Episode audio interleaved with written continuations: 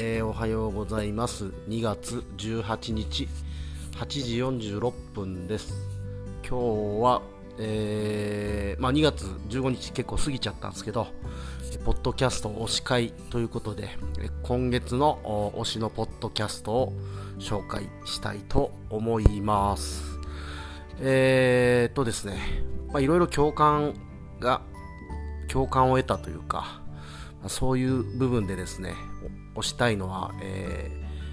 ー、あやなるさんとマイトさんでやっているブックテラスで紹介されていたサスティナブル資本主義、えー、前編後編とね2回にわたる、えー、配信でしたが、まあ、これについてねこれをちょっと押していきたいとか、まあ、これの内容にめちゃめちゃ自分が共感できたという話をしたいと思います。はい。でまあどっちかというと自分はの後編の方にすごいあのなんだろう共感者というか、うん、自分を重ねるところがあったんですけど、まあ、まずあいいなと思ったのがあの東日本大震災で新聞記者の方が話していたみたいな感じでマイトさんがおっしゃってたと思うんですけど、まあ、何をしたらいいかわからない人はとりあえず現地に行って酒を飲めばいい。というくだり、えー、なんかこれすごいいいですいいですよね、なんかね。えっ、ー、と、頭で考えすぎて何もしないよりも、まずなんか行動するのが、まあ、大事ということにもつながるのかなという、まあ、ちょっと陽明学的な、えー、発想なのかなと解釈をしました。で、あまあ、僕のえーと、石垣のタタンバーというまあ、立ち飲み屋をやっているタカちゃんですね。オーナーのタカちゃんの話をねちょっと思い出したんですね、えー、長崎に結構お店を持っていてで、まあ、商工会なんかも入ってたらしいんですけども、まあ、震災の時に、えー、そのお店とかで集めた寄付金商工会とかで集めた寄付金確か40万くらいって言ってたような気がしたかな、まあ、それをなんか福島に直接持っていった話を聞いたことがあってですね、えー、まあ、こう4人の旅行費4人で行ったらしいんですね。で4人の旅行費トータルで結局まあ遠くいろいろ回ったんで100万ぐらいかかったらしいんですけどだからねそれについて、えー、まあ、仲間というか、まあ、多分商工会の人だと思うんですけどもそんなの4人行って100万かけて40万渡しに行くぐらいならお金を送った方がいいんじゃないのっその旅費も含めてみたいな話をされたらしいんですよね。でもタカちゃんはまあそういう話じゃないだろうということをその時に言っていてまあ本当そうだよなという。うん。なんかこの現地に行って分かること。でそれを地元の人たちに伝えるというのがまあ実は大事なミッションのうちの一つだったとすると、まあ、やっぱその新聞記者さんが言っていたやっぱ現地に行くというのはすごい意味があること。で、まあ、これは自分たちの方自分たち側の意味なんですけどこれ来られる人にとってもやっぱいいと思うんですよね。なんか気にしてもらってるみたいな感じが。だからそのなんだろうなただ単に合理的にお金をたくさん持ってけばいいということではない気がするんですよね、うん、それはなんかあんまり効果がないというか実際に行って渡すことで、えー、効果が出るというところがあるのかななんていうのをねちょっと考えましたけども、うん、そういう意味でねこの新聞記者さんの言っていたというマイトさんの話はなんか結構いいなと。そうだよななんていうふうに思ったんですよね。でこのタカちゃん結構すごくてえー、っとねあの長崎の飲食店とかに声をかけてでそのそれぞれのお店のお酒とかを、まあ、食べ物とかをこう寄付してもらってそれを持って石巻だったと思うんですけど石巻の方で、えーとまあ、食べ物を振る舞いながら音楽イベントみたいな感じのイベントを企画してやったりとかもしてるんですよね。結構熱い男で僕はもう本当タカちゃん好きなんですけど。まあ、そんなね、タカちゃんのことちょっと思い出した感じでしたね。えー、でそうそうあと政治家のリーダーシップ力が弱いからこそボトムアップでみたいな話ありましたよね。国民から行動した方がいいみたいなね。だまあ消費者の側から提案していける可能性が日本は高いんじゃないかみたいなね。話とか、うん、ありましたよね。これも本当そうだなと思いますね。えっとあ僕のラジオ石垣ラジオの相方のヒデなんかはまあ、ゴミを拾うということを淡々とやってたんですけど今普通に石垣市と協力して何かやってたりとか企業さんと協力して何かをやっていたりするんですよね。だからまあ小さな提案がだんだん注目されて大きくなっていった、まあ、一つの例なのかなという感じで意外と、まあ、石垣っていうのはそのコミュニティの大きさコミュニティというか、まあえー、まあ人口規模とかで考えても5万人ぐらいなんである種個人の影響力が都会よりは発揮しやすい地域だと思うんですよ。なのでまあそういう感じで、まあ、うまく時代とヒデがやっていたことがあマッチングして、えーまあ、取り上げられている部分はあるとは思うんですが、まあ、それにしても一人の活動からそうやって、えー、今なんだっけペットボトルをビーチクリーンで集めたペットボトルを大阪の方の工場に持ってってそれを繊維にしてもうシャツを作るみたいなところまで来てるんですよね。でまあヒデももうその最初のデモというか、まあ、そういうものはもらったらしいんですけど、うん、なんかまあそういうアップサイクルっていうらしいんですけどね。なんかそういうこともできる時代になっているなという、うん、ところがね結構ここ当てはまるのかなと思いました。で、まあ、自分の状態を整えてその後でできることから少しずつだけれどもそこでやれることを主体的にというところはですね、えー、まあ、こんな話をこれマイトさんから、まあ、なんか本に書いてあったっていうことだったんですけども、えー、これがまたこれ結構僕に当てはまると思ってて。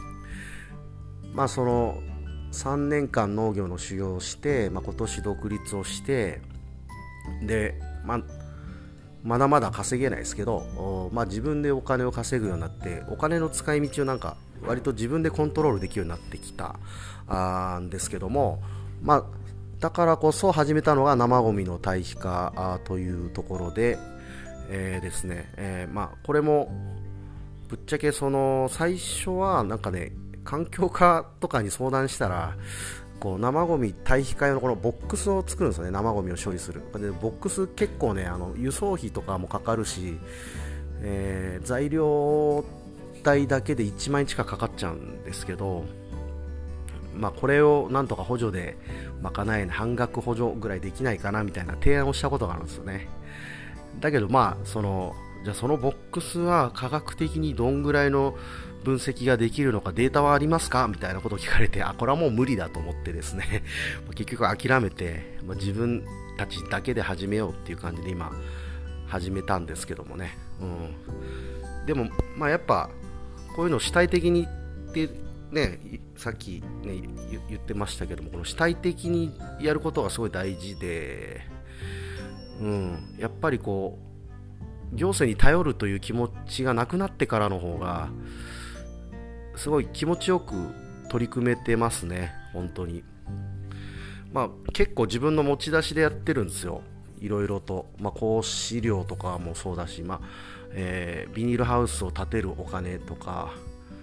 うん。まあ、そういうのも一応ね、まあ、農業経費で落とせるところなんで、まあ、持ち出しでやってるんですけども、まあ、これはですね多分 面白そうだからやっているやりたいからやっているみたいなうーんところでやってるのでできているというか、まあ、より面白くなっていくという感じですよね、まあ、この僕はあれなんですよ。結構環境を良くしたいみたいなのは、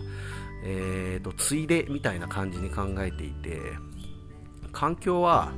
うんのことをなんか言い始めるとうーん何が正しい正しくないみたいな感じになりがちなので敵を作るケースとかも多いんですよね。だからもうそれは言わないようにしてて、まあ、その生ゴミの堆肥化を通じて、えー、まあ、いろんな人とつながれたらなという、うまあ、そんな思いのが強いんですよね。で実際その西表の農家さんが、えー、1月のワークショップの時に参加してくれてでまあその農家さんとのつながりも増えたし、えーとですねまあ、同じパイン農家なんでお互いにいろいろ学び合うところがあるのかなという、うんまあ、非常にいいつながりができたりもしてるんですよ、まあ、それ以外でもですけどね、うん、